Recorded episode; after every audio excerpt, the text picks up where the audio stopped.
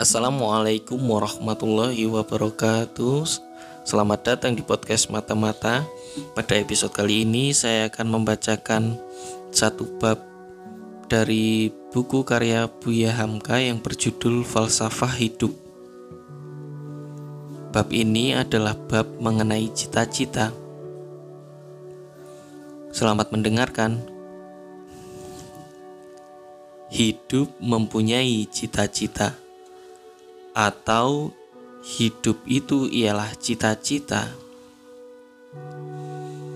Cita-citalah yang menjadikan manusia berjuang mencapai yang lebih sempurna. Manusia tidak mau mencukupkan keadaannya yang ada sekarang saja. Ia bercita-cita ingin mencapai sesuatu yang lebih tinggi. Sebab itu, hanya manusialah yang senantiasa beroleh kemajuan, binatang tidak. Cita-cita bertali dengan harga diri. Tahu harga dirilah yang menyebabkan orang tidak suka melakukan pekerjaan yang hina. Nama baiknya dibeli dengan harga yang sangat mahal, dengan usaha dan tenaga, kadang-kadang dengan kepayahan hati dan badan. Menjaga langkah agar sampai tertarung. Orang yang mempunyai cita-cita dan nama harum itu lebih kecil jumlahnya daripada manusia yang hanya lahir ke dunia, hidup, makan, dan mati. Orang yang bercita-cita dan tahu harga diri tidak mau mendekati pekerjaan hina yang tiada layak, karena dia tahu ruginya untuk namanya terlalu banyak. Dia tidak mau menjatuhkan harga itu hanya di dalam waktu yang pendek.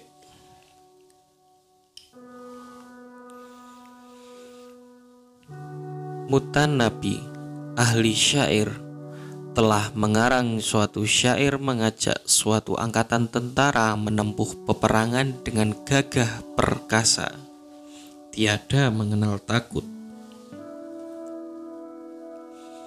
Lebih baik mati di tengah medan dengan pedang di tangan daripada undur ke belakang. Pada suatu hari, dia pun turut berperang. Musuh telah datang dan dia telah terdesak. Dia bermaksud hendak undur ke belakang. Dia rupanya telah lupa syair yang diucapkannya sendiri bertahun-tahun yang lalu. Tiba-tiba terdengar olehnya seorang serdadu di belakangnya menyanyikan syair yang diucapkannya dahulu itu.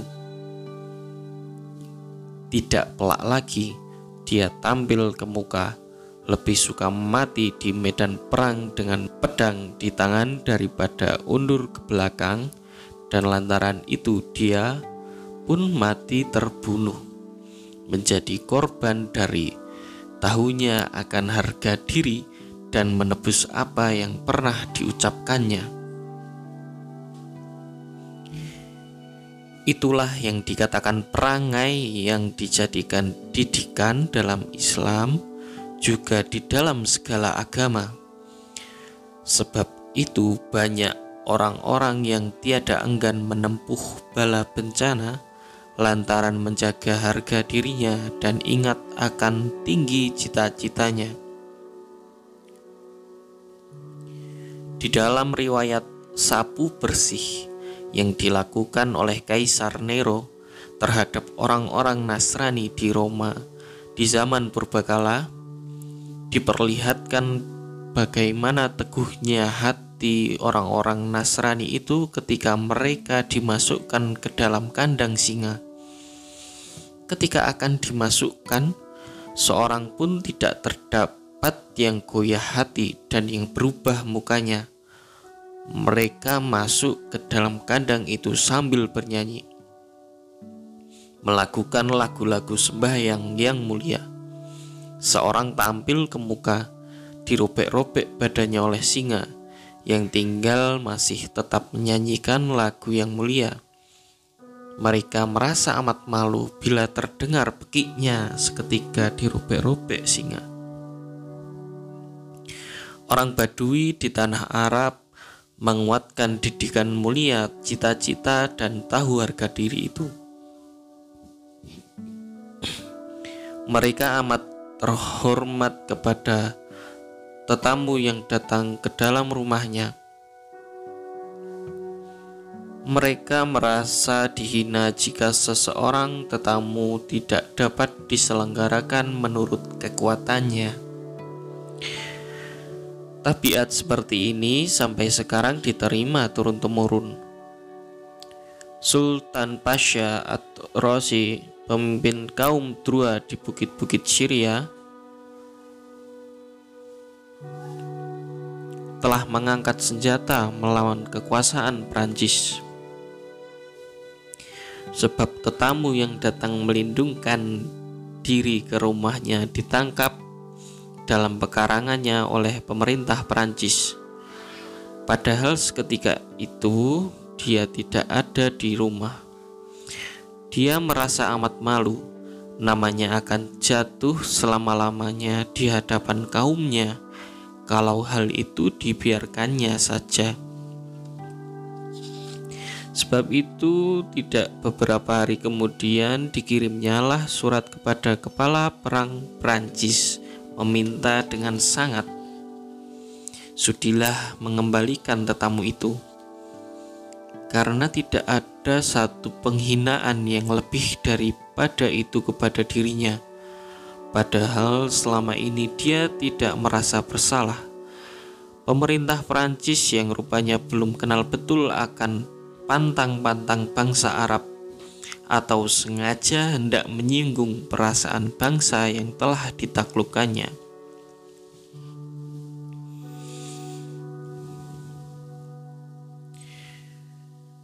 tidak beberapa hari kemudian terjadilah suatu pemberontakan paling hebat di Jabal Drus.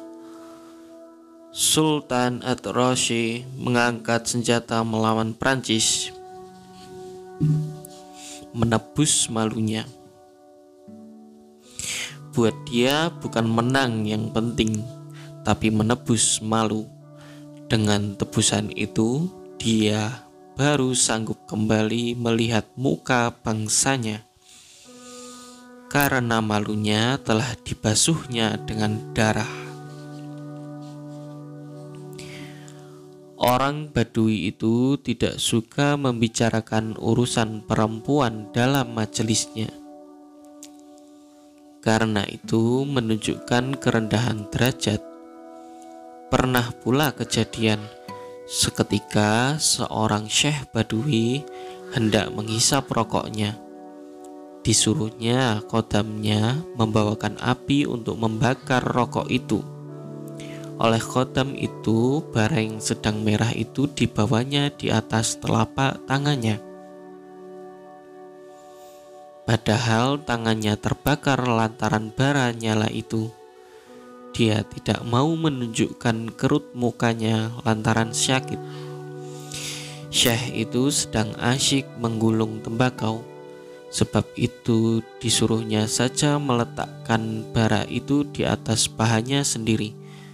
Khodam itu pun mengikuti perintahnya. Bara itu diletakkan di atas paha beliau sampai terbakar, tetapi mukanya tidak kelihatan, merengut menahan kesakitan. Setelah selesai dia menggulung tembakau, barulah diambilnya bara itu dan dibakarnya rokoknya. Dalam sejarah peperangan Ibnu Saud tersebar bahwa Ibnu Rasyid, musuh besar Ibnu Saud yang dikalahkannya di negeri Najd itu, pernah pada suatu hari duduk di hadapan pahlawan-pahlawan perangnya. Tiba-tiba terasa olehnya ada yang menjalar di punggungnya. Dia duduk dengan tenang, tak berubah. Setelah orang-orang itu pulang, barulah dibukanya bajunya. Punggungnya telah bengkak, digigit seekor kala yang masih lekat pada baju itu. Kala itu dibunuhnya. Punggung yang bengkak diobatnya dengan minyak dan wajahnya tidak berubah sedikitpun. Pada waktu Perang Dunia Kedua, Rashid Ali, bekas Perdana Menteri Irak, menentang Inggris dan pro-Hitler. Lantaran perlawanannya, negeri Irak pun dihujani Inggris dengan bom, dan dia lari ke dan dia lari ke Jerman. Setelah Hitler kalah, jiwa Rashid Ali terancam. Pemerintah Irak menjatuhkan hukuman mati kepadanya. Dengan diam-diam dia masuk ke daerah kerajaan Ibnu Saud, memohon perlindungan politik menurut adat istiadat bangsa Arab. Lantaran itu Ibnu Saud melindunginya. Berkali-kali pemerintah Irak menuntut dia agar diserahkan. Ibnu Saud tidak mau. Menurut adat mereka, siapa saja yang mengganggu Rashid Ali selama dia dalam lindungan Ibnu Saud, artinya mengganggu Ibnu Saud sendiri. Bangsa Arab memandang bahwa ribut-ribut mengenai soal-soal kecil menunjukkan kekurangan harga diri dan jiwa kecil. Mereka mempunyai cita-cita tinggi, yaitu keteguhan hati dan kemuliaan harga diri.